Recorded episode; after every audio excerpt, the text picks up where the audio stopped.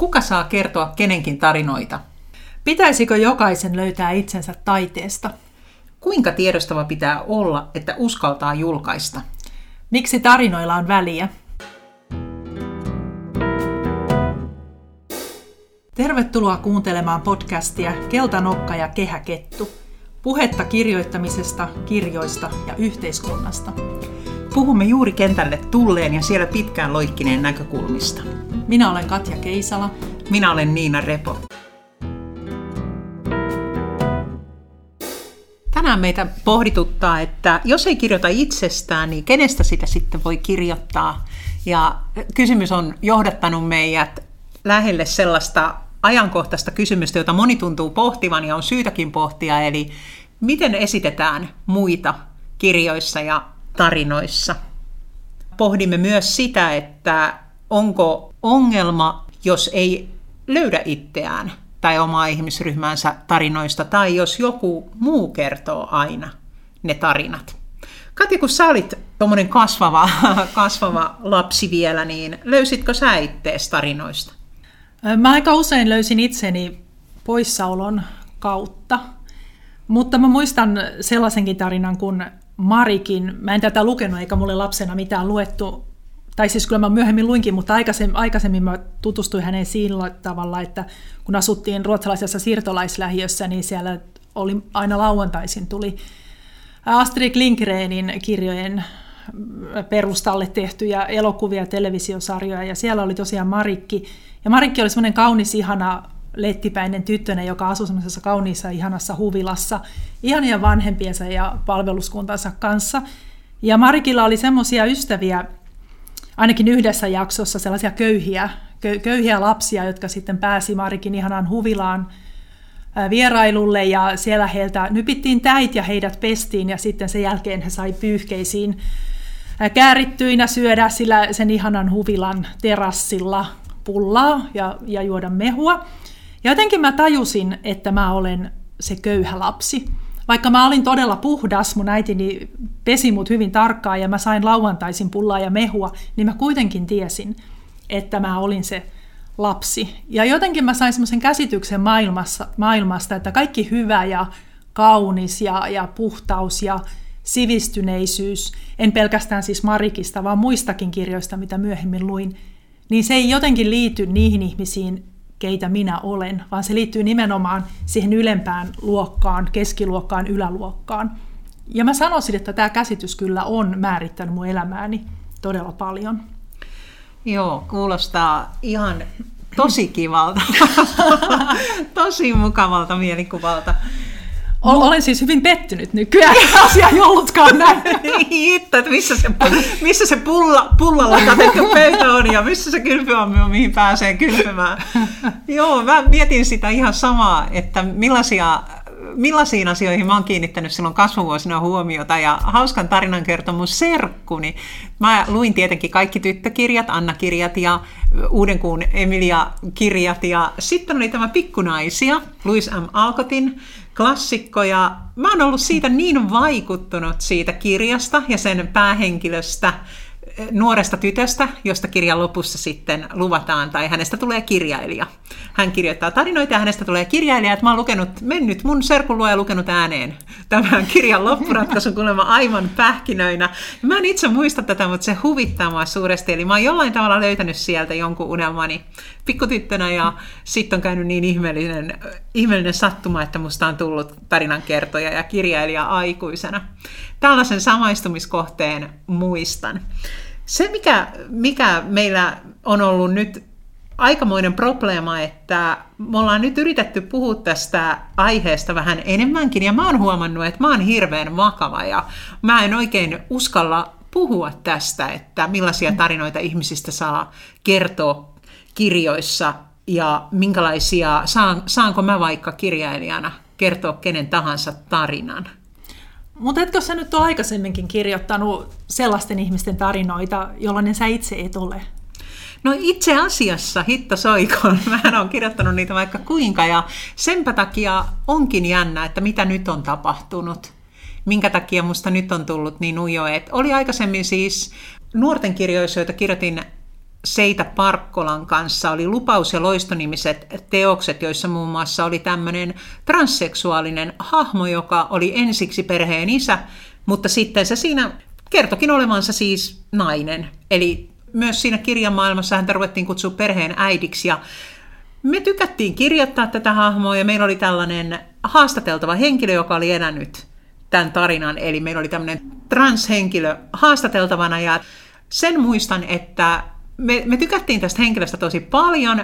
Kirjoitettiin jonkinlainen katastrofi kauppakeskukseen, jossa tämä meidän transhenkilömme nykyinen nykyinen nainen niin koripallojoukkueensa kanssa tuli ja pelasti koko tilanteen, kun ne oli niin pitkiä ja voimakkaita ja kyvykkäitä.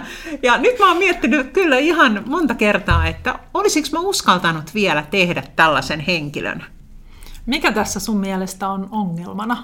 Niin mua pelottaa ehkä se, että onko osannut ottaa tarpeeksi sitä, tämän, tämän kaltaisia kokemuksia omaavien ihmisten elämää huomioon, ja ettei vaan tulisi jotain stereotypiaa mm. vahvistaneeksi, tai jotain, mikä voi kääntyä niitä ihmisiä vastaan.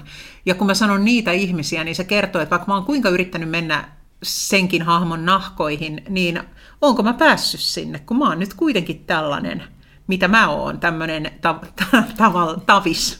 Mun mielestä tämä on ihan hyvää pohdintaa ja mun mielestä on hyvä miettiä sitä, että kirjoittaako sitä stereotypiaa vai kirjoittaako ihmistä.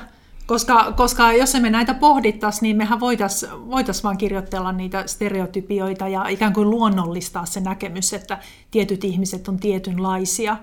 Ja, ja kuitenkin kun ihminen kuuluu vähemmistöön, niin hän jollain todennäköisyydellä myöskin tulee syrjityksen vähemmistöasemansa perusteella ja kertomalla sellaisia stereotyyppisiä kertomuksia me ikään kuin uudestaan uudestaan perustellaan se, että miksi tämä ihminen on erilainen kuin minä olen, jos en itse kuulu siihen vähemmistöön, ja minkä takia tämä ihminen ei, ei ehkä ansaitsekaan sitä samaa, samaa, mitä minä ansaitsen. Että kyllä mä näen, että sillä on kuitenkin sillä esittämisellä aika suuri merkitys eriarvoisuuden jatkamisessa, että on tärkeää miettiä niitä. Kun sä oot tutkinut yhteiskuntatieteilijänä, että miten erilaisista ihmisryhmistä tulee se stereotyyppinen, tai miten se synnytetään se stereotypia, tai miten sitä pidetään hengissä, niin miten stereotypian erottaa?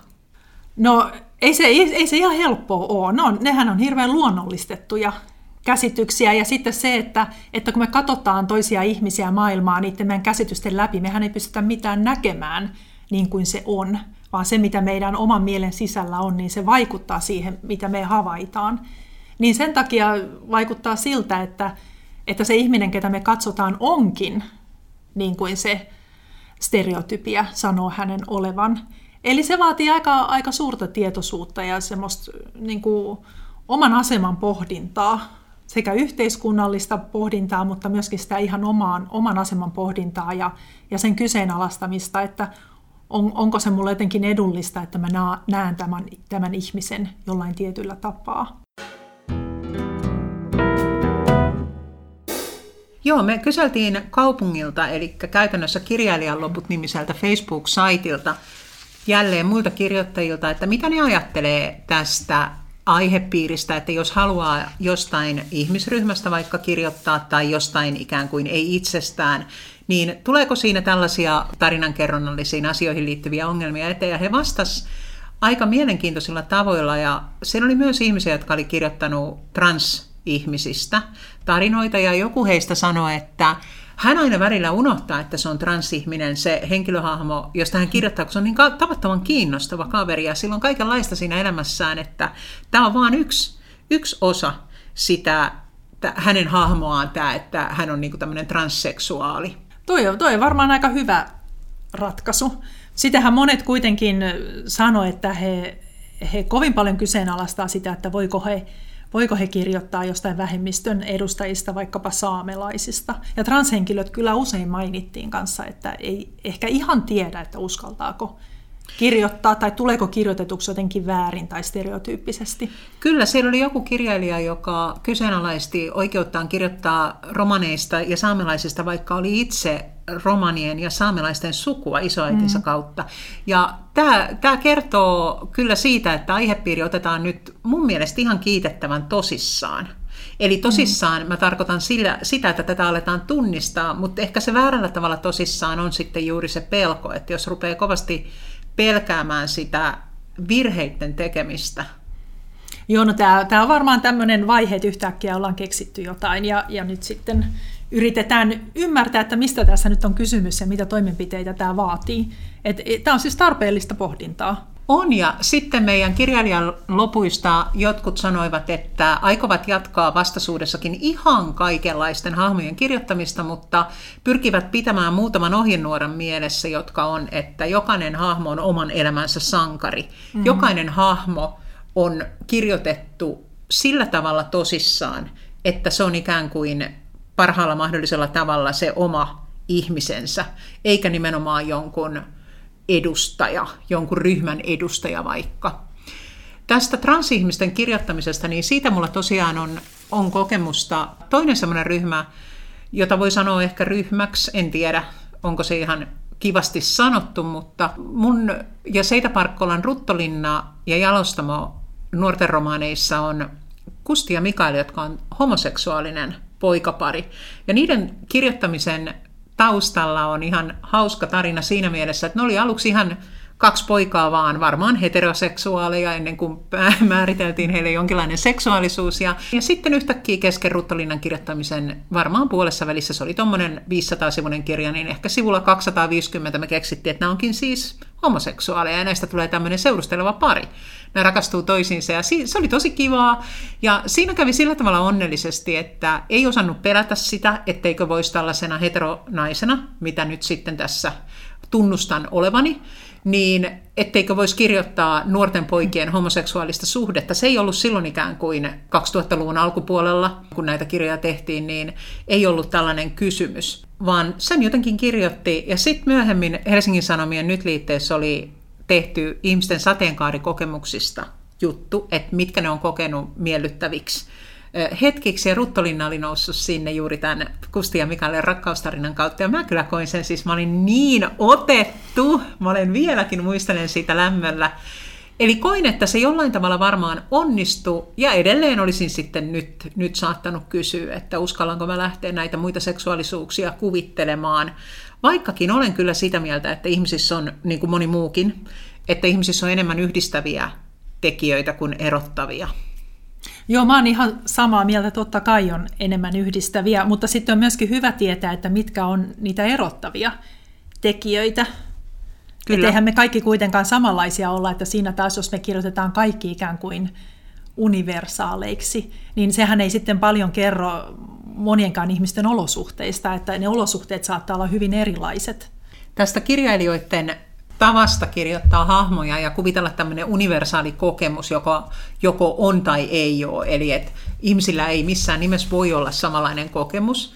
Mutta sitten toisaalta ollaan päästy lukemaan esimerkiksi tämmöisen kirjailijan kirjan kirjoittamiseen liittyvä tarina kuin Juhani Karila, Pienen hauen pyydystys, jossa kirjailija kertoo, että hän tuonne Lappiin pohjoiseen sijoitti äh, seikkailun, jossa oli puoleen väliin seikkailua asti hänen työpöydällään miespäähenkilöitä. Miehiä, jotka pyydysti haukea ja sitten tämmöinen mies, joka metsästi niin sanotusti tätä hauen pyydystäjää, eli poliisi. Ja sitten hän oli puolisonsa kanssa keskusteltuaan päätynyt vaihtamaan nämä molemmat, sekä hauen pyydystäjän että tämän poliisin naishahmoiksi noin vaan. Ja me ollaan nyt luettu tämä Juhani Karilan Pienen hauen pyydystys. Joo, ja sehän oli aivan, aivan mahtava kirja mun mielestä, niin mä rakastin niitä päähenkilöitä, Elinaa ja ylikonstaapeli Janatuista. Ja mä tajusin, kun mä luin sitä, kuinka paljon mä oon kaivannut tämmöisiä naispuolisia hahmoja, jotka tarpoo suolla ja tappaa niitä ötököitä ja, ja on niinku ruumiillisesti olemassa, eikä pelkää tulla likasiksi ja ja tappoi vähän muitakin kuin ötököitä, että et, et he olivat varsin ronskeja, upeita naisia. Mitä sä tykkäsit niistä? Tykkäsin, tykkäsin ja tykkäsin kirjasta kovasti. Aivan hirveän ihana ja nyt kaikki lukemaan äänikirjana se siellä on niin hyvä lukija kuin Anna Saksman. Ihan täydellinen kokemus. Mä en ole ihan kirjan lopussa vielä niin hymyssä suin tässä, odotan sitä hetkeä aina, että pääsen Juhani Karilan päähenkilöiden kanssa seikkailemaan. Ne oli tosi suoraviivaisia hyviä, toimivia naishahmoja, joista ei tosiaan olisi tullut määritelleeksi sukupuolta, ellei olisi tiennyt, ellei olisi mainittu, että he ovat naisia. Toinen toki oli nimeltään nainen ja toinen janatuinen poliisi, niin mainittiin sitten naiseksi siinä jossain vaiheessa. Ne oli mukavalla tavalla ehkä sukupuolettomia hahmoja. Mm-hmm. Mutta joo, tykkäsin.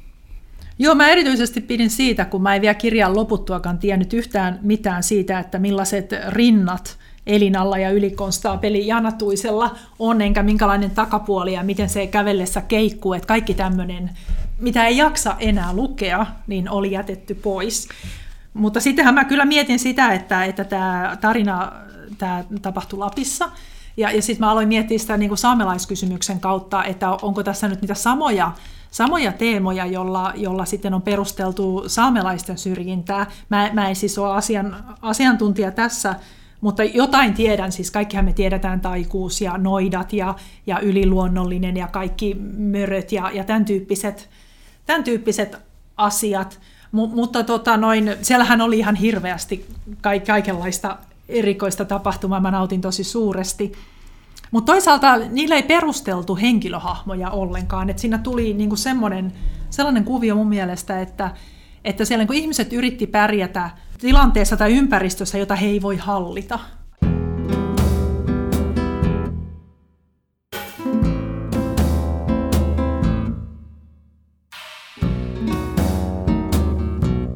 Me ollaan luettu myös Anu Silverperin Sinut on nähty, jossa sitten pohditaan tätä erilaisten hahmojen esittämistä. Siellä ei ole saamelaisia, eikä siellä ole ehkä suomalaisiakaan niin paljon, mutta siellä on naisia ja miehiä.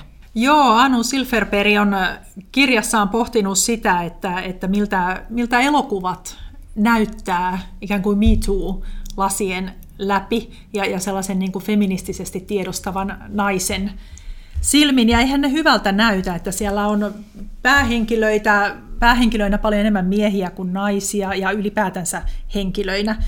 Ja, ja sitten ne naiset on usein esitetty ikään kuin korostetusti naisina ja, ja myöskin niin kuin esineellistetty. Eli, eli niissä nainen esittää naista niin kuin mies naisen näkee. Anu Silverperi mun mielestä aika hyvin kertoo siinä, että, että minkälaista on ollut kasvaa tämmöisten, tämmöisten elokuvien parissa, miten hankalaa on välillä ollut samaistua niihin päähenkilöihin. Ja, ja toisaalta myöskin siitä, että välillä se on myöskin onnistunut se samaistuminen. Ja sitten toisaalta hän tuo esiin niitä tunteita, mitä, sitten, mitä se sitten aiheuttaa, kun ei ikään kuin näe niitä itse, niitä, niitä omanlaisia ihmisiä, niitä naisia siellä toimijoina, vaan, vaan ne naiset näkyy siellä enemmänkin esineinä. Kyllä joo, ja näkeekö itsensä siellä taiteessa, Mm. Ja tässä tapauksessa, Anu Silverperin tapauksessa, näkeekö itsensä niissä elokuvissa vai ei? Ja jos ei näe, niin mitä näkee? Ja jos ne naiset on aika kauniitakin ollut ja tietyn ikäisiä ja käyttäytyvät tietyllä tavalla ja itse on vaikka paljon rumempia ja eri, erilaisesta maailmasta kotoisin, niin mitä se, millaista painetta tai mitä se voi kasvavan ihmisen päälle heittää. Mä koin, että Anu Silverperin kirjassa käsiteltiin paljon mullekin tuttuu 80-lukua, eli kun mä olen kotosin kanssa sieltä päin, sieltä noin 80-luvulta niin kuin myös Silverperi, niin mä tunnistin tosi monet hänen käyttämät esimerkit, kaikkia elokuvia ja kaikkia näitä asioita, mistä hän jutteli. Ja mä olin osittain, olin aika paljonkin ihan ilahtunut sitä kirjaa lukiessani, mutta sitten mä olin myös tätä kautta just vähän miettiväinen, että mä oon rakastanut aina elokuvia, kirjoja ja tarinoita ja lukenut, se on ollut mun maailma, missä mä oon halunnut elää ja myös mihin mä oon halunnut päätyä. Tuo samaistumissana oli mielenkiintoinen, koska mä tajusin, kuinka sumeilemattomasti ja aidosti mä oon samaistunut ihan mihin vaan. Ja mä itse asiassa pystyn samaistumaan vaikka mikäs, puuhun. Mikäs tämä jokirapujuttu oli? Anni Kytömäen uusinta kirja Margariittaa lukiessani olin vakuuttunut siitä, että se jokirousku, oliko se rousku se simpukka, niin kertoo minusta. Ihan loistava samaistumisen kohde. Mä en ole ikään kuin kyseenalaistanut sitä, että se mun samaistumiskohde on poika tai mies, eikä se jostain syystä, mitä mä en ole osannut varmaan silloin millään tavalla eritellä, ei olekaan se tarinan nainen tai tyttö. No mä, mulla on kyllä vähän erilainen kokemus. mun mielestä mä oon siis sinänsä kyllä samaistunut niihin miespuolisiin päähenkilöihin, mutta sillä hetkellä, kun se tarina on viety esimerkiksi strippiluolaan, niin kuin se hämmästyttävän usein viedään juuri sinne, niin sitten mulla on tullut aika epämukava olo, kun ne naiset on marssitettu sinne esineinä. Sitten se, se, niin se samaistuminen on niin kuin mennyt kahteen eri suuntaan, tai se ei ole niin kuin tiennyt, että missä mis kohtaa tässä pitäisi olla. Et mä kyllä tunnistan tuon ongelman, mitä Anu kuvaa tosi hyvin. Joo, ja kyllähän mäkin sen tunnistan. Että mulla on ehkä semmoinen pieni halukin, halukin nähdä se tilanne vähän parempana kuin mitä se mm. oikeastaan on ollut. Ja siinä mielessä me luettiin myös Silvia Hosseinin esseitä teoksesta Onko se tie, totuus ja kuolema? Kyllä. Ja... Tie, totuus ja elämä. Kuolema. Kuolema, niin Sä oot muuttanut sen elämäksi. Tämä oli mahtavaa. Pidetäänkin siitäkin tulkinnasta. Se oli niin elävä ja reipas ja hengittävä opus, että ei ihme, että kuolema muuttui sanaksi elämä. Niin Silvia Hosseini kirjoitti siinä sit myös tästä että miten niitä hahmoja hän on pystynyt lukemaan sen jonkun universaalin kautta, mikä tuossa sanana mekin väläytettiin ilmaan, että onko ne hahmot ja eri rotuset ihmiset ja erinäköiset ihmiset ja eri sukupuolta olevat ihmiset kuitenkin universaalisti niin yhtä, että sille ei tavallaan ole väliä, ketä me luetaan tai mitä me luetaan, kenen tarinaa, koska me kyllä löydetään sieltä ne inhimilliset piirteet, yksinäisyys, epätoivo, ilo, rakkaus, jotka yhdistää meitä kaikkia. Mutta sitten toisaalta olen samaa mieltä sen Silverperin kanssa, että jos se on aina niin, että yhdeksän hahmoa kymmenestä on ollut mies ja yksi on ollut nainen, ja sekin ehkä vähän erikoisesti kuvattu, niin onhan se nyt erikoista ja hyvä, jos siihen on tullut jo ja tulee edelleen muutosta. Joo, siis Anu Silverberg hän kirjoittaa nimenomaan siitä, että jos halutaan kuvata universaalia kokemusta, niin silloin se pitää kuvata miehen kautta. Ja, ja se on totta, että minä ja sinä kyllä pystytään samaistumaan miesten kokemuksiin, mutta pystyykö miehet samaistumaan naispuolisten henkilöiden kokemuksiin on sitten ihan eri asia, koska se universaalismi, universaali kokemus liitetään juuri miehiin. Hän esimerkiksi väittää, että ETn pääosassa ei olisi voinut olla tyttöä. Siinähän oli ET ja sitten siinä oli se pikkupoika. Totta, pikkupoika Eliot. ET oli ihana elokuva ja se on varmaan mun silmiin ihana elokuva edelleen. Ja Mä Anu Silverbergin kirjaa lukiessani erityisesti kiinnitin huomiota just tähän ETCen liittyvään väitteistöön. Siinähän oli myös semmoinen mielenkiintoinen havainto, että Anu muistutti mieleen, että elokuvassa oli kohta, jossa pohdittiin itse ETnkin sukupuolta. Ja siinä sitten oli tällainen vähän niin kuin sketsikohta, jossa tämä perheen pikkutyttö oli pukenut ETn tytöksi, ja ET näyttikin ihan naurettavalta. Se oli juuri niin kuin se mies pukeutuu naiseksi sketsi, joka me tunnistetaan jostain aika monistakin elokuvista varmasti, kuten piukat paikat.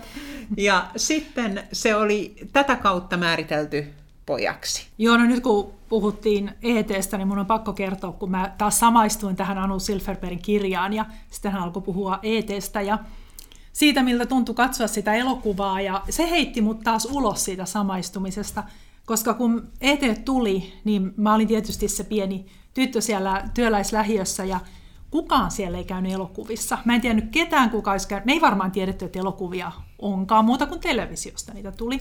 Ja tota, mä näin ETstä jonkun kuvan ja jonkun jutun, jossain jonkun lehden etusivulla varmaan. Ja mä muistan, kun mä luulin, että, että se, sellainen ET on tullut, maan päälle ulkoavaruudesta. Ja mä selitin siellä, siellä meidän kerrostalojen sisäpihoilla niille muille lapsille, että ootteko te kuullut. Ja mä selitin, miltä se näyttää, kuinka omituinen se oli. Ja kaikki oli, että ei voi olla totta. Ja mä olin, että on totta lehdestä. Oli. Ja mä, mä, en, sitten, mä en edes muista, kuinka kauan mä elin tässä uskossa, että, että on tullut tämmöinen ulkoavaruuden olento. Ja mä olin tosi pettynyt, kun, kun sitä ei sitten ollutkaan tullut, että se oli vain elokuva.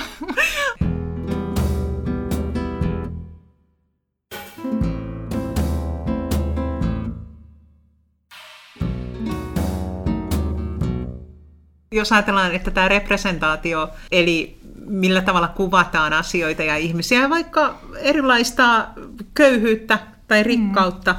kirjoissa, niin päästään jatkaa tästä meidän kirjoittajien haasteesta, että eihän ne stereotypiat, ne ei, ne ei suinkaan liity pelkästään näihin, näihin sukupuolten tai seksuaalisuuksien esittämiseen, vaan kyllä ne, kyllä ne liittyy vaikka juuri tähän asiaan, että miten me kuvataan köyhyyttä. Joo, ja eihän kukaan kaikin tavoin ole tiedostava. Että, että joku saattaa olla feministisesti hyvin tiedostava ja sitten ylläpitää jotain stereotyyppisiä käsityksiä köyhyydestä tai, tai jostain muusta, muusta asiasta. Että, ja yleensähän me huomataan ne, jotka meitä itseämme koskee.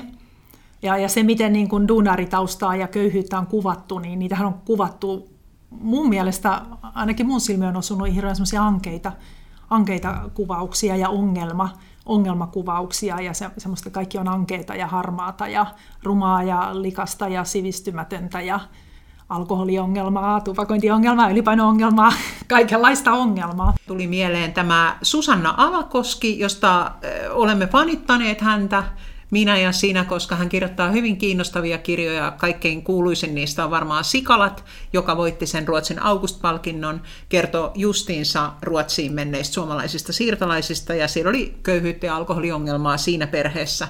Mutta hieno kirja.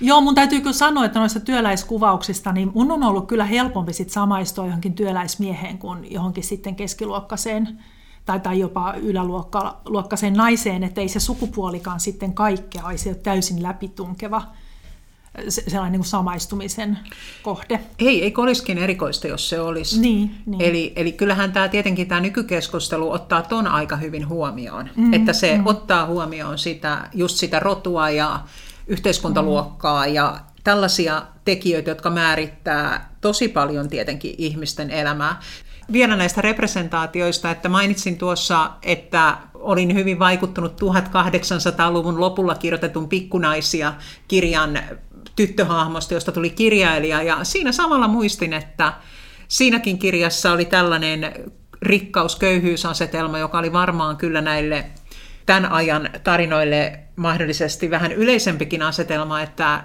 pikkunaisia perhekään ei ollut hirveän rikas, mutta se oli kuitenkin jollain tavalla yläluokkainen perhe ja oli hyvät asunnot ja muuta, mutta sitten kun ne kävi siellä naapurissa sairastumassa, niin se oli juuri tällainen hyvin, hyvin, hyvin köyhä perhe ja hyvin surkeissa oloissa elävä. Ja siinäkin sitten tulin tietenkin kanssa miettineeksi tätä meidän aihetta, että miten me kuvataan köyhyyttä ja miten me kuvataan rikkautta ja mistä sairaudet tulee. Ja kuka millaisenkin ongelman kanssa painii. Ja kun ollaan pohdittu tätä, että kenestä kirjoittaa ja kenestä uskaltaa ja voi kirjoittaa, ja mitä pitää ottaa huomioon, niin mainitsin, että kun olen itse kirjoittanut niitä transhahmoja, niin niillä on meidän kuuntelemaan väliaikapodcastin, missä aivan loistava näyttelijä Miiko Toiviainen puhuu tästä representaatiosta, teatterin maailmassa tosin, mutta tarinoitahan sielläkin kerrotaan, niin hän mainitsi, että kun transhahmoja on, niin ne usein on identiteettikriisistä kärsiviä. Ne tuodaan aina sen ikään kuin sen identiteettinsä kautta. Mutta miksi ihmeessä? Niin ikään kuin heillä ei olisi mitään muuta elämässään kuin niin. se transhahmon identiteettikriisi. Tässä samassa väliaika-podcastista puhui myöskin Senna Vodchope, ja tota, hän puhui sitten toisenlaisen vähemmistön ikään kuin edustajan näkökulmasta, ja hän sanoi hyvin sillä tavalla, että että, että se, että joku, joku on ruskea ihoinen, niin se ei tarkoita sitä, että se ruskea ihoisuus on koko hänen elämänsä sisältö ja kaiken toimintansa motiivi. Ja tämä oli mun mielestä tosi hyvin sanottu. Että jotenkin kun katsotaan ulkopuolelta jotain vähemmistön jäsentä, niin se erottuu sieltä ikään kuin sen, niin kuin, sen piirteen kautta, mikä meidän silmissä ikään kuin erottaa hänet meistä muista. Ja, ja silloin tullaan ilmeisesti korostaneeksi sitä, että tämä on transhenkilö, tällä on transhenkilön ongelmat. Ja tämä taas on ruskeaihoinen ja hänellä on sitten ruskeaihoisen ihmisen ongelmat. Köyhällä on alkoholiongelma. Niin, oh, voi, voi, voi, voi, kyllä, ja likaisuusongelma. niin täitä. Ja naisilla on toi keittiössä puuhailuongelma. Ja tai... raskaat rinnat. Hetkonen, ja vielä sekin, että miehet pelaa mieluummin palloa, kun ovat kotona hoitamassa lapsia naisen kanssa. Se on naisten ongelma. Niin on. kyllä, kyllä.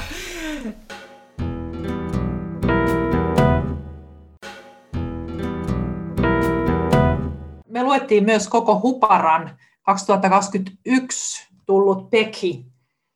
Ja, ja tämä on tosi hieno romaani ja se ansaitsee kyllä tulla luetuksi muustakin kuin tämän keskustelun näkökulmasta, mutta toisaalta tämä liittyy, tai, tai minä ainakin liitän tämän, tähän meidän keskusteluun sen takia, että mehän kaikki muistetaan tämä Laura Lindstedin 2015 tullut Oneiron ja koko Huparan esittämä kritiikki Oneironin juutalais, juutalaista hahmoa kohtaan. Mä muistan ainakin ajatelleeni siitä eteenpäin, että juuri tuo hetki aloitti tämän kulttuurisen omimisen tutkailun. Beckhän oli hienosti kirjoitettu romaani, se oli musta lahja, lahjakasta kerrontaa kielellisesti jopa lumoava.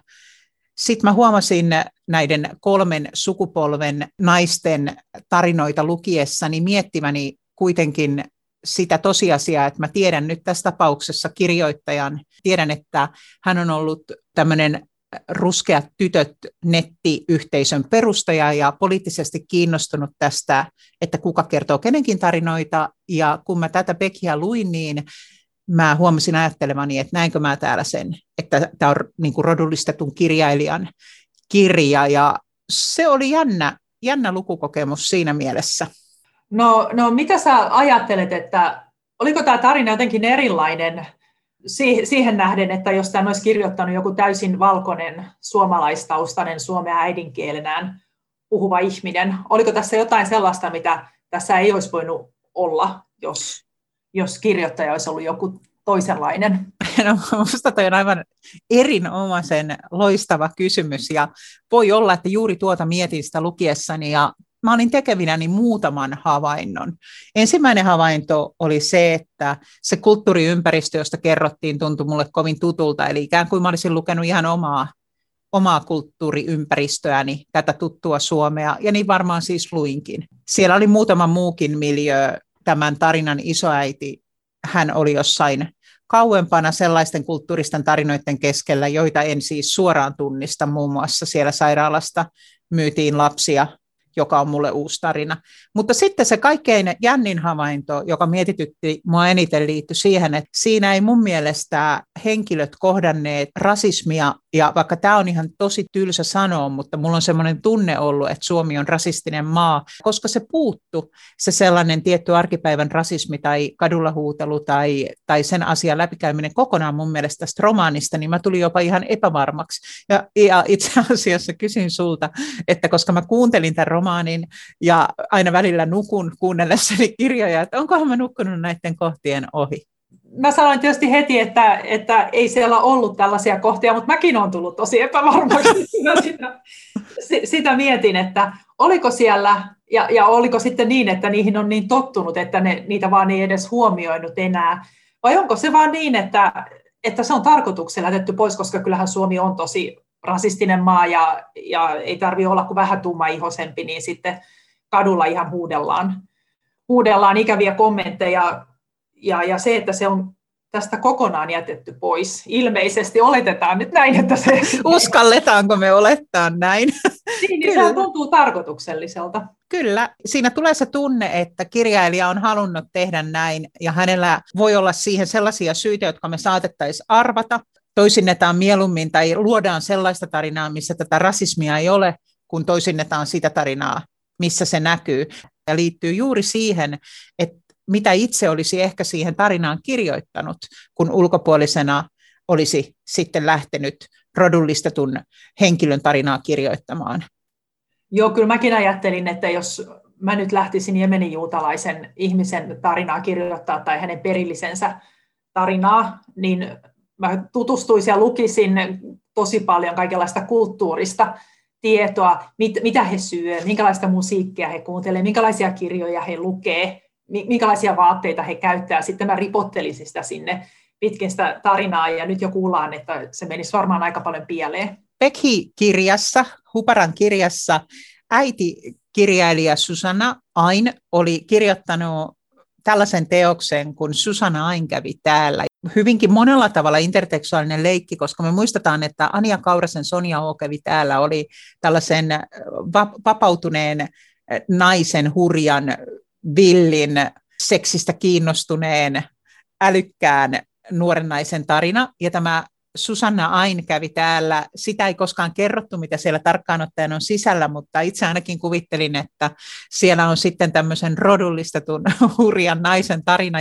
Joo, ja täytyy sanoa sitä äidin hahmosta kyllä, että siihen oli kyllä todella helppo samaistua. Et si- siinä oli jotain semmoista yleisinhimillistä, tai en mä tiedä inhimillistä, kun en tiedä samastuuko miehet tällaiseen hahmoon, mutta mun oli ainakin to- todella helppo. Ja, ja kyllähän toi nyt tuo sitten, tämä nyt on ihan arvailua, mutta tulee mieleen, että viittaako koko Hupara Anja Snellmaniin enemmänkin nimittäin tähän 2010 julkaistuun Parveke Jumalat kirjaan, jo, jo, joka käsitteli siitä tämmöisen muslimitytön tarinaa ja sitä, kuinka, kuinka hän yrittäessään suomalaistua tulee heitetyksi parvekkeelta, e, eli hyvin tämmöistä traagista traagista kohtaloa. Kunniamurhatarinaa.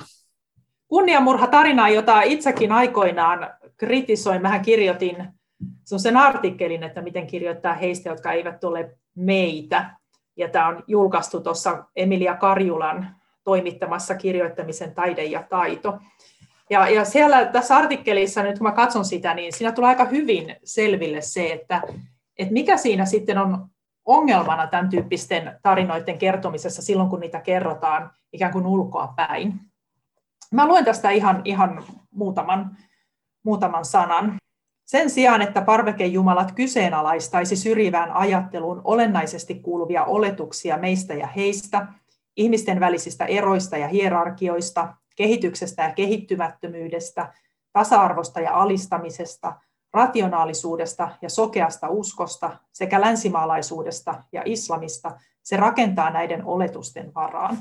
Eli, eli kun meillä on paljon stereotyyppisiä oletuksia muslimeista ja islamista ja, ja, ja myöskin maahanmuuttajista, niin, niin tässä parvekejumalissa niitä ei ole ollenkaan haastettu, niitä ei ole kyseenalaistettu, vaan päinvastoin on ikään kuin rakennettu niiden päälle, oletettu, että näin se on, ja kerrottu niiden niin kuin siltä perustalta se tarina. Kyllä mä muistan hyvin sekä tämän kirjan, joka, joka on varsin hienosti kirjoitettu, mutta muistan myös sen tunteen, että tämä on se tarina, jota silloin kuultiin paljon lehdistä ja edelleenkin se on yksi semmoinen vallitseva tarina, joka me tiedetään, kunnia murha, kunnia väkivalta. On hyvä kysymys juuri tämä, että sitten kun me kirjoitetaan sitä tarinaa, niin mitä me kirjoitetaan?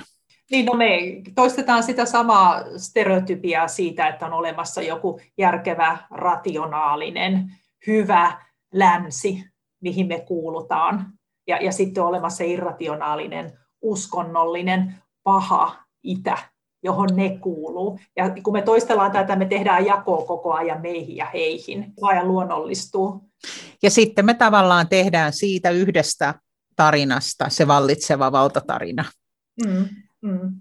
Jonka, läpi, jonka läpi tietyt ihmiset tulee ymmärretyksi aina, mihin tahansa he tässä yhteiskunnassa menee. Me ollaan nyt keskusteltu, että mitä saa kirjoittaa tai uskaltaako kirjoittaa ja kenen tarinoita pyöritty mukavasti aiheen ympärillä ja tultu siihen jonkinlaiseen lempeeseen johtopäätökseen, näiden keskustelujen perusteella, että jos ottaa huomioon, ettei kirjoita kovin stereotyyppisesti tai tutusta tulokulmasta, vaan ottaa huomioon, että kaikki henkilöt on oman elämänsä sankareita ja itsessään inhimillisiä, eli ei sen jonkun piirteensä takia siellä tarinassa tai sen edustajina, vaan ihan, ihan kokonaisina, niin mikä ettei uskaltaisi mahdollisesti vastakin kirjoittaa.